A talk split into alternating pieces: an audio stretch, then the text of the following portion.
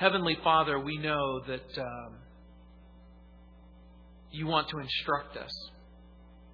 And so this morning, Lord, we pray that we would open up our hearts.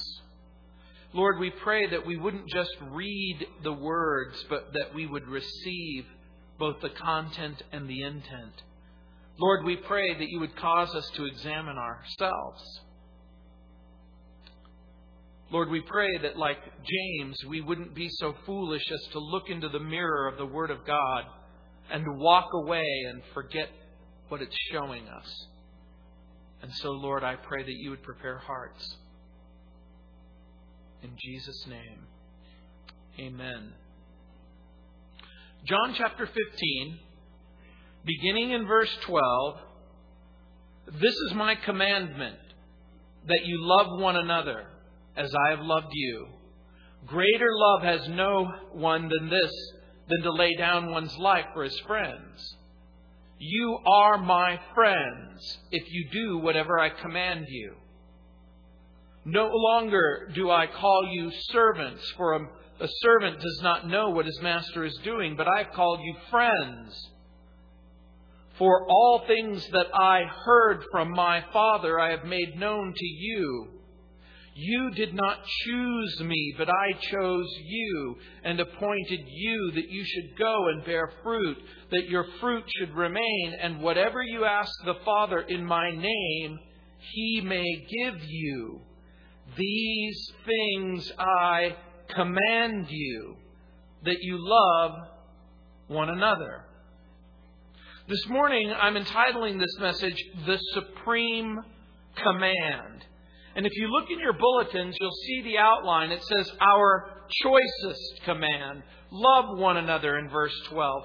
Our supreme standard, the love of Jesus in verses 12 and 13. Our greatest bond. We are friends of Jesus in verses 14 and 15. Our unparalleled purpose. We are chosen and ordained to go in verse 16. Our crowning command repeated Love one another, verse 17. And you can count the superlatives in that outline. A superlative is the greatest, if you will. And we live in a world of superlatives. We've almost become numb to them. We have paramount pictures. We have preeminent professors. We have superior students. We use words like ascendant, transcendent, foremost, best, choice, primary, leading, chief, main, dominant, all powerful, foremost, soaring, finest to describe everything. From our sports teams to the salsa that we eat with our chips. I mean, after all, who wants to eat a bag of chips that says second best? Who goes for the bag marked stale? But with so many firsts and with so many bests, you can imagine that there are divisions and separations and disconnections. Division in the body of Christ is a problem. It's a huge problem. As a matter of fact, few things will drain a local church and destroy that church like divisions. Fellowship is compromised. Our witness is compromised. And sometimes there's a person who comes into our midst and they're looking for Jesus and they're looking for hope and they're looking for life. And then they look in our direction and they see problems, doubts, divisions, a lack of love, and they wonder whether or not the Christian message is true. As a matter of fact, the church at Corinth quickly collapsed under the celebrity of apostles. You'll remember in 1 Corinthians, they started talking about, well, I'm of Paul because Paul is the best. Hoo hoo rough. Others would say, I'm of Cephas. Peter. No, Peter's the best. No, I'm of Apollos because he's on more radio stations in the Mediterranean than any other person. Well, Paul addresses those issues. The problem is if we fail to unite, we can never present a united front against the enemy.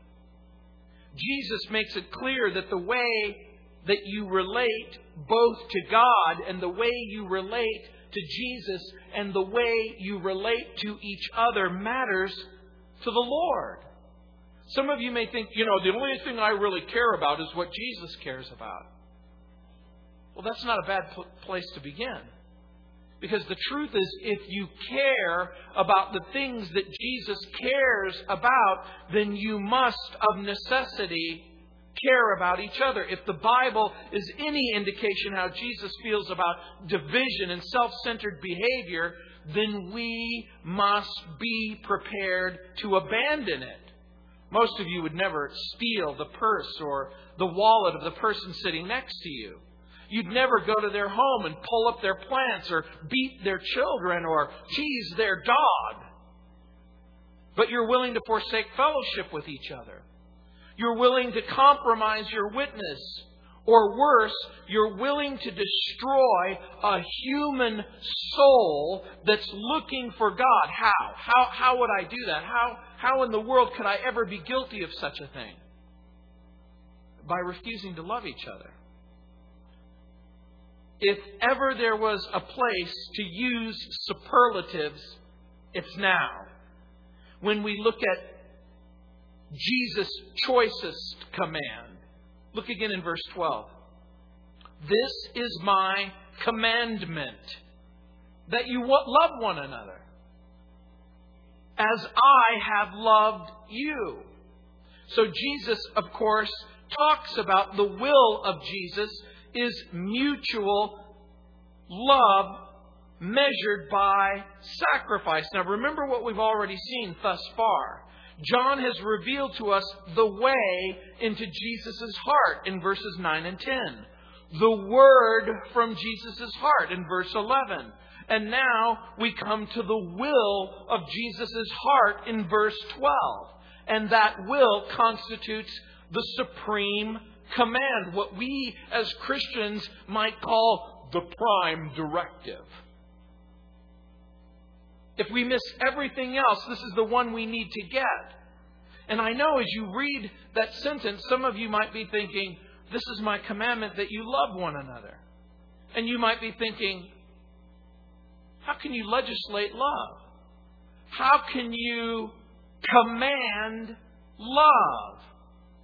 Can even Jesus command love? Warren Wiersbe writes, quote, You must keep in mind that Christian love is not basically a feeling.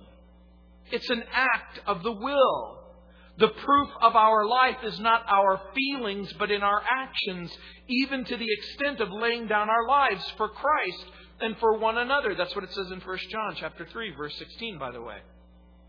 Jesus laid down his life for both his friends and his enemies in Romans chapter 5 verse 10. While emotions are certainly involved, real Christian love is an act of the will. And then Warren Wiersbe writes, and I quote, it means treating others the way God treats us. Isn't that a surprising definition? Love is the way God treats us. And so, if you need a measure, if you need a standard, if you need a definition, then whatever it means to love, it means the way that God treats us becomes the mechanism and the method whereby we love each other. And as you begin to do a laundry list, and you begin in your mind to begin to ask and answer the question, how does God treat me? It becomes the way that you treat each other. That's the standard that you use. That's the method that you use. In Romans chapter 12, verse 9, Paul will write, Let love be without hypocrisy. Abhor what is evil. Cling to what is good. So, if we just begin there, if we begin with the message, how are we to treat each other? Well, we're to treat each other with the way that God treated us. Now again, remember what the apostle Paul wrote in 1 Corinthians chapter 13. In the Living Bible, it puts it very, very clearly. The apostle Paul wrote, love is very patient and kind. Love is never jealous or envious, never boastful or proud, never haughty or selfish or rude. Love does not demand its own way. It is not irritable or touchy. It doesn't hold grudges and will hardly even notice when others do it wrong or does it wrong. It is never glad about injustice, but rejoices whenever truth wins out. And now we begin to expand the whole issue. And then we look at the supreme standard, the love of Jesus. He ends at the end of verse 12 love one another as I have loved you. And then in verse 13, Jesus goes on and he says, Greater love has no one than this, than to lay down one's life for his friends. Jesus has been speaking about what it means to abide in his love.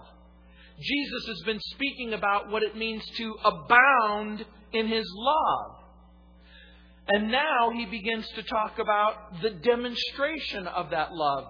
The whole chapter has been filled with abiding and abounding, and now it's demonstration. How is the love demonstrated? Well, again, the Lord may have been speaking about his own upcoming sacrifice. As a matter of fact, when he is saying these words, remember I've already reminded you, he's left the upper room. They're walking past the temple. They're going into the Kidron Valley. They're headed for the Mount of Olives. Jesus will be dead the next day. Jesus will be arrested in the middle of the night. He will be tortured throughout the night. He will be incarcerated. He will be beaten, and by nine o'clock in the morning, he will find himself on a Roman cross. That's the day that he has to look forward to. He's going to lay down his own life. The Lord may be speaking about the upcoming sacrifice, but clearly the emphasis is on sacrifice. And if there is a word associated with sacrifice, you know what that word is? It's voluntary. In order for a sacrifice to be a sacrifice, it has to be entered into willingly, personally, and voluntarily. You see, a love that isn't love, that isn't personal, that isn't voluntary, ceases to be love. It becomes compulsion. And so sacrifice is voluntary. It is a voluntary surrender for the good of the person who is loved. I want to repeat that. It is a voluntary surrender for the purpose of doing what is in the best interest of the person who is loved. And so the greatest love anyone can show for a friend is to voluntarily die for that friend. The demonstration of love leads to the declaration of friendship. Greater love has no one than this, than to lay down his life for his friends. Albert Camus, the famous French existentialist, said, It is normal to give away a little of one's life in order not, he said, quote, It is normal to give away a little of one's life in order not to have to give all of it. That's not a biblical concept. It is normal to give all of your life or excuse me, it's not normal to give all of your life so that someone else can live. Someone once said, it's not what we stand for, but what we fall for that becomes the true test of strength. Perhaps we might say, it's not what we live for, but what we are willing to die for that becomes the true measure of love. What are you willing to live for? What are you willing to die for? The prophet, in describing the Messiah, Isaiah said, He is brought as a lamb to the slaughter. Oddly enough, nothing is lost by living a life of sacrifice. But everything is lost when we fail to obey God's call. And now Jesus introduces this whole concept of friendship, our greatest bond. If our supreme standard is the sacrifice of Jesus, then our greatest bond is friendship. And listen carefully, Jesus says, We are friends of Jesus. And then Jesus says, You are my friends if you do whatever I command you. Question Who can be the friend of Jesus? What do you suppose the answer is?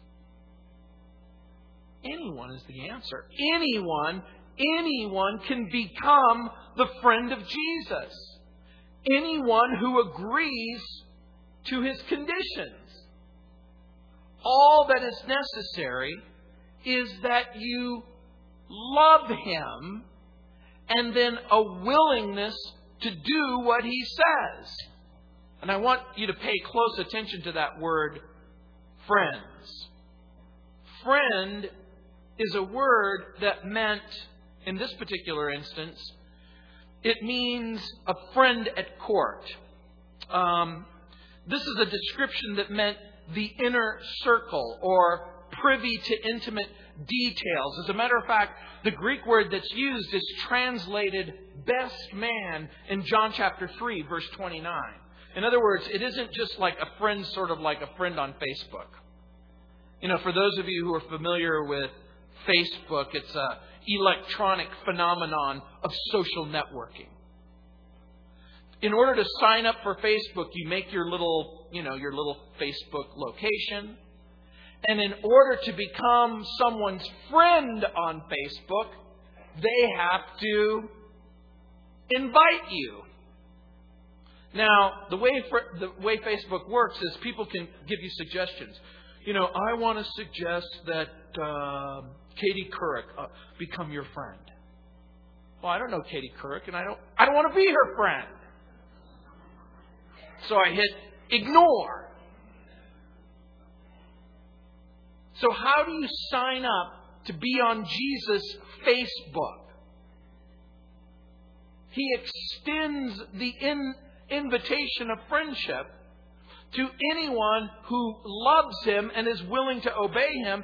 As a matter of fact, that's what part of the intimacy issue was. The friend of the king would be close to the king and have access to the king's secrets, but they would also be subject to the king and they would have to obey the king. In the ancient world, you had this inner circle that was called the friends of the king, and the friends of the king would could go into the king's bedchamber. The, the, they would be the, the, the people that you would meet the first thing in the morning. They would brief the king. And remember, it was a great privilege. It was an awesome privilege to be able to visit with the king.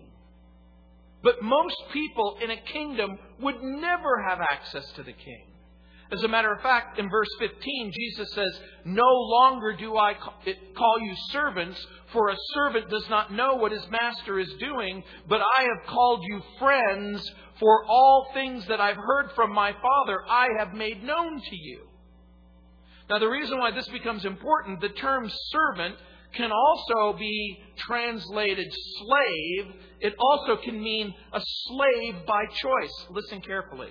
The slave could never be a partner. In the ancient world, a slave attended you, a slave took care of you. In the ancient world, a slave was called a living tool. The master didn't care what the slave thought. The master didn't care about the opinion of the slave. The slave simply did what the master required, and you never had to give a slave a reason or an explanation. Now Jesus says, Look, you are not slaves, you are partners. Do you understand what an amazing concept that is? That's what Jesus is extending friendship. In a very real sense, this is what Jesus is saying. Jesus is willing to share his mind and share his heart and share his plans. We're given a choice to enter into that partnership with Christ in leading the world in the direction of God's plan and God's purpose. The illustration that I think about is you'll remember in the Old Testament when God calls Abraham, and in a particular moment in time, God calls Abraham his friend. As a matter of fact, in 2 Chronicles chapter 20, verse 7, Isaiah chapter 41, verse 8, in James chapter 2, verse 23, in all of those places you see the remarkable statement, Abraham is called God's friend. In Genesis chapter 18, we read the story of our Lord and two angels who show up in the shadow of Abraham's tent. And they're coming basically in the heat of, de- of the day to investigate the sin of Sodom. And even though it is noon, and even though it's hot outside, and even though Abraham is well over a hundred years old, he greets the visitors. He sees to their comfort. He feeds them a fine meal. And over the course of the next 15 verses in Genesis chapter 18, we see Abraham making himself a servant. He, and throughout the text, if you read it, it, you're impressed with the fact that it says he runs here, he runs there, he runs, he hastens, he encourages. Trust me, when you're over a hundred years old, you're not like on the go. But he's on the go. Abraham doesn't sit with his guests, he serves them. And like a true servant, he attends them. He makes himself available to them. And then in the last half of the chapter, the atmosphere dramatically changes. And Abraham is communing with the Lord. Abraham is still the Lord's servant, but he's being treated like a friend. And then the Lord says this remarkable thing Shall I hide from Abraham that which I'm about to do? And the Lord says, No. As a friend of God, Abraham shares God's secrets. And in a single sentence, Jesus destroys all of the Gnostics, all of the mystics, all of the cultic pretenders, all of the Da Vinci Code wannabes, all of the History Channel innuendos. He says, For all things that I heard from my Father, I've made known to you. Do you understand what that means? It means there's no secret information left to be divulged. There's no secret manuscript lying in a pit or a cavern somewhere or in a cave. There's no other information that's waiting out there that's going to upset and overturn everything that you've learned as a Christian. Sorry, Jehovah's Witnesses. Sorry, Mormons. There isn't a third covenant. There isn't the Bible, but what the Bible left out. Because Jesus says, guess what? As my friends, I haven't left anything out. Everything that my Father has told me, I have told you. What do you need to know? It's everything that Jesus has spoken of. I've come from the Father. I've come as a sacrifice. I've come so that you could live. You remember the Bible tells the story of David. There was a moment in his life when he was running as a fugitive from Saul. And you'll remember that David was near his hometown of Bethlehem and he longed for a drink of water from the well by the gate. I think about that every time I'm down the 5 freeway in Southern California and I long for an In N Out burger with a, with a, a vanilla shake and some fries. I want to go to the gate and I want to experience what I remember, my comfort food. And for David, it was water by the well. And three of his mighty men were close enough to hear David sigh. Oh man, what I wouldn't give for a sweet tea from Chick fil A. It's closed, so don't even bother to try and get it for me. But at great risk to themselves, they went past the enemies to the well. They risked their lives to bring a cup of water to the king. And you know what he did? He was so overcome by their act of friendship and loyalty that he couldn't bring himself to drink it. And he poured it on to the ground as a drink offering to the Lord. That's what it means to be the friend of the king. To be the friend of the king means you hear the sigh of God in the silent recesses. When you're the friend of the king, you are waiting on the king and ministering to the king and attending to the king and willing to listen to what the king has to say so that you can respond to the king. And it's in that context that we read verse 16, 16, you didn't choose me, but I chose you and appointed you that you should go and bear fruit and that your fruit should remain and that whatever you ask the Father in my name, he may give you. Listen carefully. Our privileged position in Jesus is rooted and grounded in love. It's rooted and grounded in grace. Jesus reminds them, You didn't choose me, I chose you. I want you to think for just a moment. In what way did Jesus choose his disciples? For those of you who have been able to follow along in John's Gospel, particularly in, in, in, chapter 15, you'll remember we were chosen to bear fruit. We were chosen to abide. We were chosen to abound. We were chosen for joy. We've been chosen for love. We've been chosen to be friends. We've been chosen to be partners. We've chosen to be ambassadors. We were chosen to be, I know it seems odd to use this word in the context of this particular passage, we're chosen to be advertisements. What do you mean?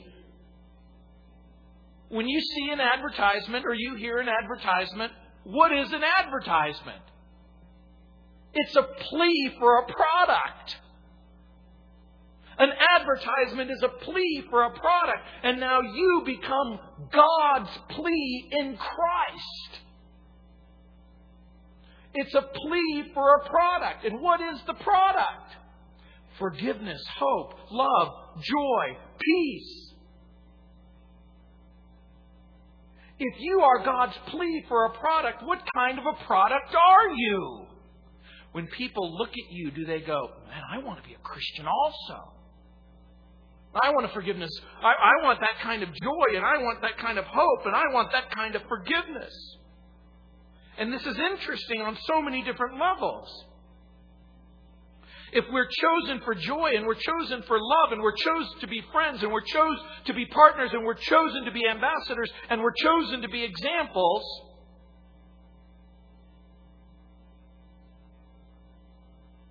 Jesus now has you as his friends on Facebook. He chose you out of this world, it says in John chapter 14, verse 9. He chose you out of this world, and then He chose you to go, and He chose you to bear fruit. Now, we tend to dwell on the concept of being chosen, and right, rightly so. When I hear my theologian friends talk about it, it says, clearly this is a a indication of the sovereignty of God and the mechanism of salvation. Yes, it is that. But it's way more than that.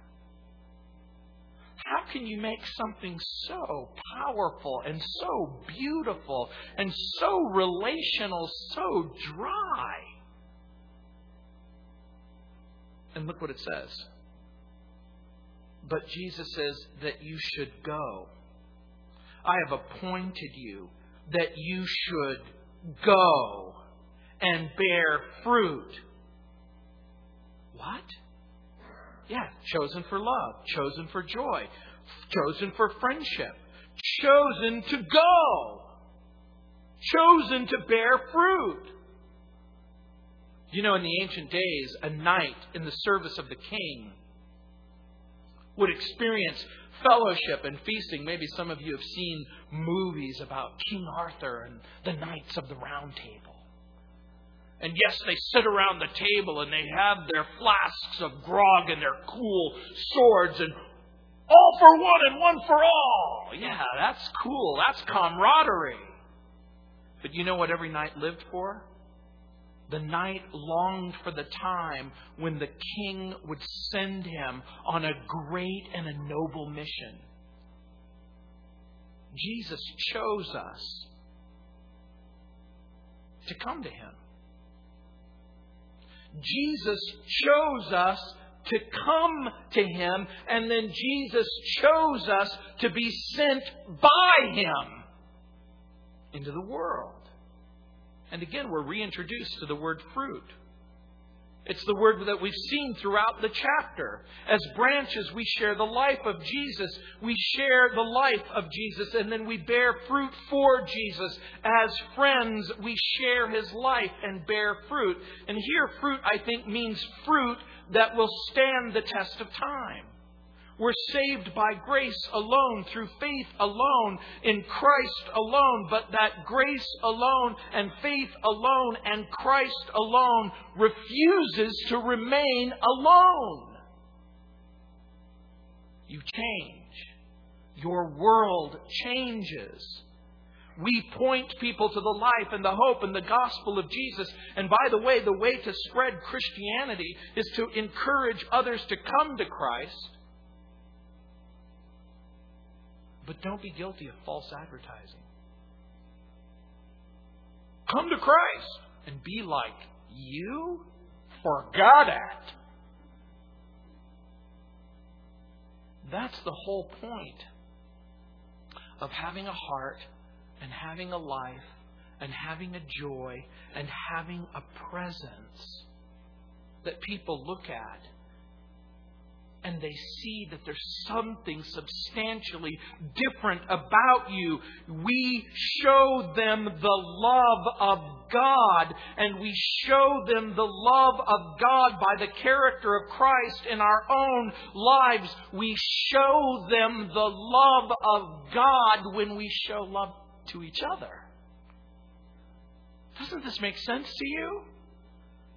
As branches were pruned by the Father as friends were instructed by the Son and His commandments. That's His Word that controls our lives. And by the way, in verse 16, where it says that whatever you ask, oh, excuse me, in verse 16, where it says, You didn't choose me, but I chose you and appointed you. The word appointed can also be translated ordained. It refers to the act of someone being set aside for special service. People will often ask, you know, are you ordained? Well, yeah. I'm ordained by God for the special service of bearing fruit and loving each other. Now, here's the whole cool thing. That means all of you are ordained. Well, I don't have an ordination certificate in my office or at my desk. Yeah, you do. Just find a Bible that's been bruised and beaten and is no longer useful. Cut chapter 15 out and post it on your wall. You've been ordained by Jesus. You've been chosen by grace. You've been set aside by love. You've been set aside by the Lord Himself to go into the world and bear fruit. And it's the Lord Himself who sent us into the world. That's what it, it says in John chapter 17, verse 18. We are personal ambassadors sent by the King to tell others about His love and to tell others about the forgiveness of sin and to tell others about hope in Christ. We When we witness, we plant seed. And when the seed germinates, fruit is produced. And now we begin to understand it. Chosen for joy, chosen for love, chosen to be advertisements. So, how do you know that God is your Father and that you're true sons and daughters? The evidence that you are offspring, discipleship in verse 8, friendship in verse 15, and fruit. Discipleship, friendship, fruit. In Matthew 7:20 it says therefore by their fruits you will know them. Our friendship with the Lord Jesus involves love, but it also involves obedience. It also involves knowledge and understanding, intimacy of the secrets of Jesus. Jesus lets us in on his plans. Think about that for just a moment. Jesus is our master, but he's also our friend. I told you the time when I met with uh, President Clinton, and I said, "Hey, uh, Mr. President, we have some friends in common." And he goes, "Oh, uh, who, who, really, really? Who, who are our friends?" And I said, "Franklin Graham and and Lee Strobel." He goes, "Oh, they are my friends. They are my friends indeed." the difference, of course, is when Jesus says, "You are my friends." If you obey me. Now, is our friendship based on mutual obedience? Not really. But it is to the Lord. Dr. Oswald Sanders used to say, each of us is as close to God as we choose to be. I'm going to repeat that because it bears repeating. Each of us is as close to God as we choose to be. How close do you choose to be? How close in intimacy and friendship? How close do you choose to be? How close to His throne? How close to His Word? How close to His plans? And then Jesus brings up the subject of prayer. Look at the end of verse 16. That whatever you ask the Father in my name, He may give you. The friends of the king communicate with the king. They share their burdens with the sovereign. They declare their needs to the sovereign. But their greatest need is to please the king. And so they ask for those things that are best for the kingdom and best for his rule. That's what a true friend does, and that's what a true servant does. They ask not what's in their best interest, but what is in the best interest of the mission of the kingdom. In the ancient days, like I said, it was a singular privilege to speak to the king or the queen.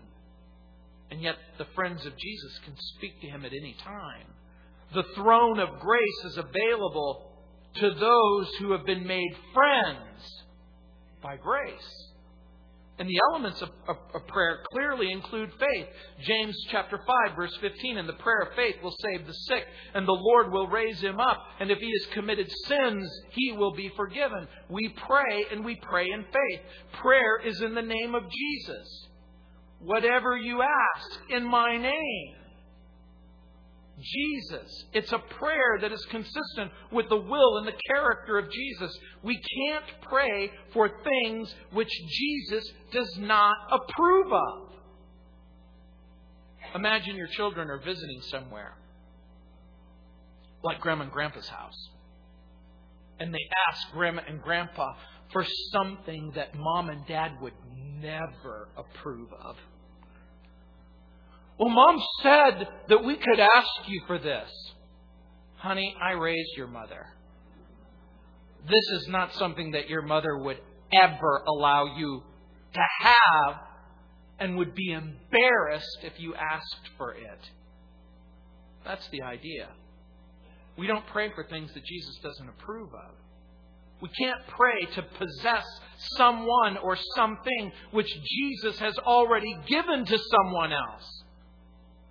To pray with power, you have to have an invincible belief in the all sufficient love of God. And effective prayer includes the statement, Your will be done. And it excludes selfishness. In Matthew chapter 9, verse 29, Jesus says, You shall ask what you will, and it shall be done for you. That is, you shall have what your faith expects. What does your faith expect? Does it expect that Jesus will make good on everything that he says? If we are abiding, we are abounding. And if we're not abounding, it's because we're not abiding.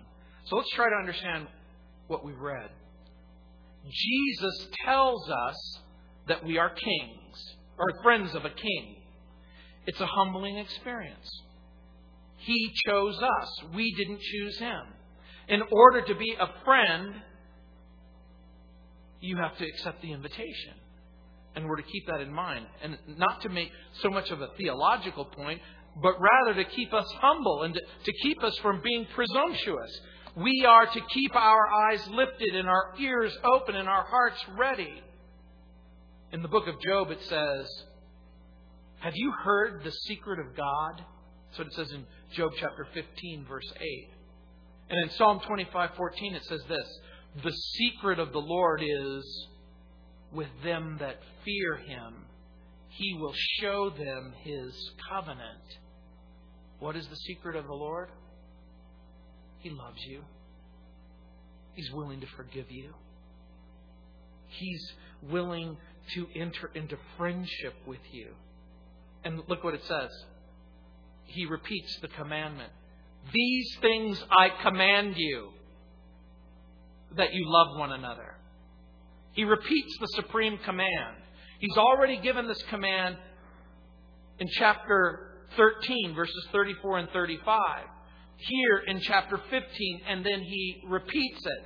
Love one another. Now, by the way, there are dozens of one another statements in the New Testament. Do not oppress one another. Be at peace with one another.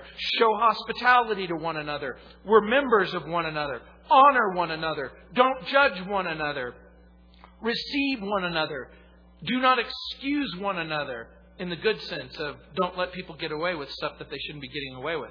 Do not fight with one another. Serve one another. Don't envy one another. Admonish one another. Wait for one another. Greet one another. Care for one another. Bear the burden of one another. Forgive one another. Be kind to one another. Submit to one another. Don't lie to each other. Provoke to good works one another. Comfort one another.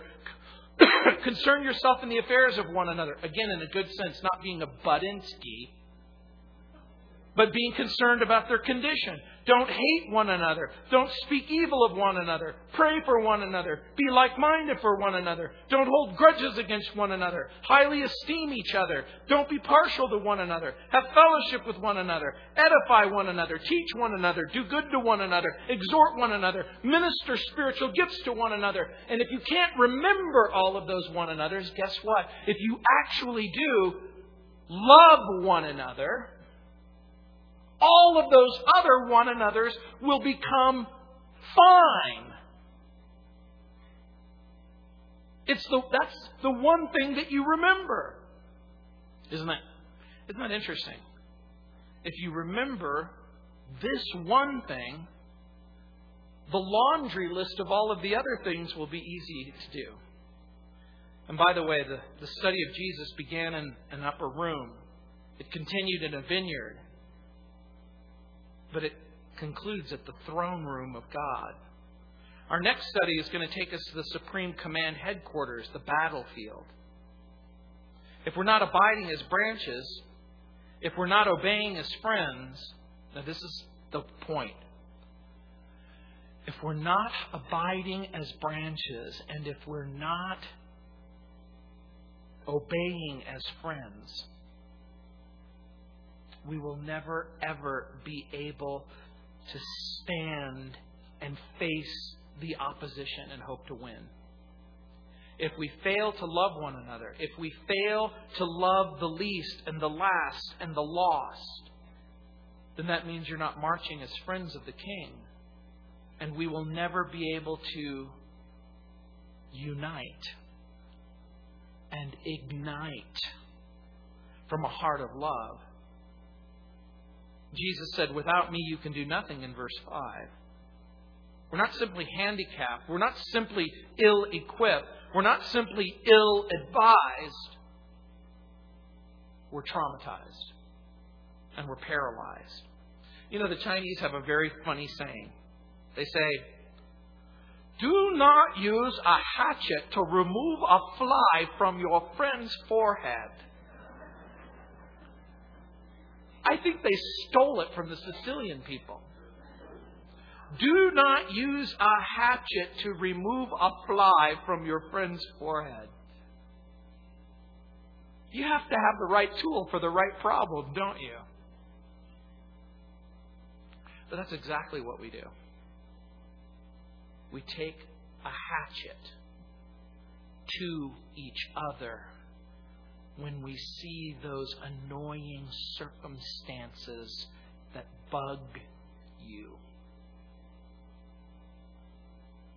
Unite, ignite your heart with love. We're going to need a united front, particularly when we meet again and we see the very next sentence. If the world hates you, you know that it hated me first. There's enemies. And there's only one way that we're going to be able to face those enemies united.